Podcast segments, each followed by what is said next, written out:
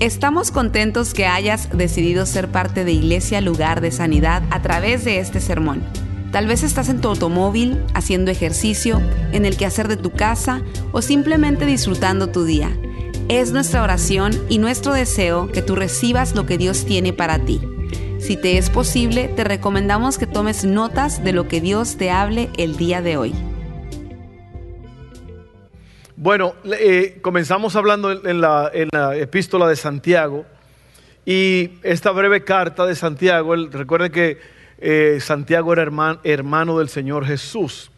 Es el libro más práctico de todo el Nuevo Testamento y muestra de cómo nuestra fe, nuestra creencia, lo que nosotros creemos debe de impactar cada área de nuestra vida. Esta carta no habla de cómo convertirse en cristiano, sino cómo ser uno, cómo vivir como un cristiano. Y como dijimos la semana pasada, eh, muchas veces se toma un libro de la Biblia y se va desglosando verso por verso. Nosotros no queremos hacer esto con esta serie, lo que queremos hacer es hablar sobre cinco cosas principales que resaltan en este libro. Esas cinco cosas son nuestras dificultades o las pruebas, y hablamos de eso la semana pasada, sobre las pruebas, los problemas, las crisis de la vida y cómo enfrentarlas. Dice el Señor ahí en Santiago que debemos de estar contentos cuando vengan las pruebas, porque estas pruebas nos van a ayudar a ser mejores. Luego, eh, número dos, nuestras obligaciones o responsabilidades como cristianos. Hoy vamos a hablar de eso. Número tres, nuestras palabras, la forma en que hablamos, lo que decimos. Cuatro, nuestros prejuicios. Y cinco, nuestras decisiones. Hoy vamos a estar leyendo en Santiago 2, 14 al 20. Ponga atención porque es muy importante que no se te escape nada de lo que estamos hablando. Miren, el Señor quiere hablarnos, porque en la palabra de Dios yo creo que está la solución a todos los problemas de la vida. De alguna forma u otra, Dios tiene la respuesta a todos los problemas de la vida. Yo he oído pastores, predicadores que dicen que hay cosas que no tienen respuesta. Mire, ¿Cómo no van a tener respuesta si servimos al Dios que todo lo puede? Amén. Tiene respuesta. A lo mejor no es la respuesta que tú estabas buscando en el momento, o a lo mejor no lo estás viendo ahora, pero lo que te quiero decir es que estas cosas son muy sagradas. La palabra de Dios, el tiempo que venimos, eh, del momento que usted pisó esta propiedad, mire, prepárese porque usted está en una eh, relación especial con Dios. Tenemos una relación especial con Dios fuera de aquí, pero cuando estamos juntos como creyentes hay algo extraordinario que sucede. Así que ponga mucha atención, no se, no se desenfoque, no se distraiga, porque mire, cuando, cuando usted está aquí, algo muy importante es que nuestro enemigo, Satanás y sus demonios, probablemente no pueden atacarte violentamente. O sea, si el diablo pudiera brincarte encima y golpearte, lo haría, pero no puede porque hay una autoridad superior a él que no se lo permite. ¿Sabe cómo es la forma que Satanás nos pelea contra nosotros y muchas veces nos gana? Hablando nuestros pensamientos, hablándote al oído recordándote cosas que son irrelevantes. Irrelevante quiere decir que no tiene que ver nada con el tema, ¿ok? Y el enemigo te recuerda cosas que ni son importantes, cosas de tu trabajo. ¿Para qué? Para desenfocarte, para que tú pierdas una frase. Una frase puede cambiar tu vida y salvarte de algo grande. Una frase. Así que no te, no te distraigas ahora, ¿ok? Santiago capítulo 2, 14 al 20. Esta, esta es una, una epístola un poco dura y lo que vamos a hablar es un poco duro. ¿Cuántos de ustedes han oído a la gente no cristiana a lo mejor diciendo, yo no voy a la iglesia porque los cristianos son un montón de hipócritas?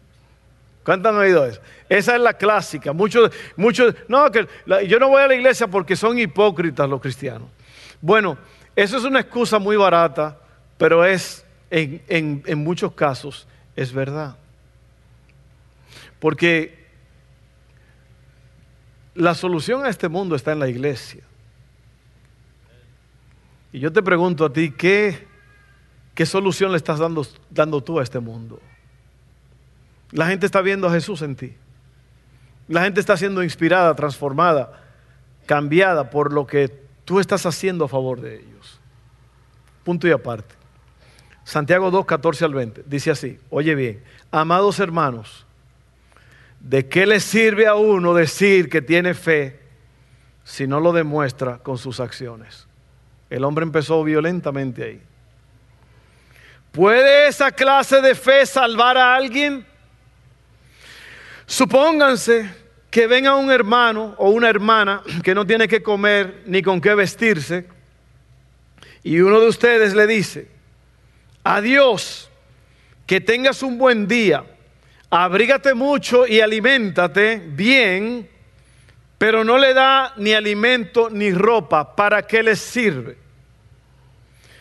Como pueden ver, la fe por sí sola no es suficiente, a menos que produzca buenas acciones.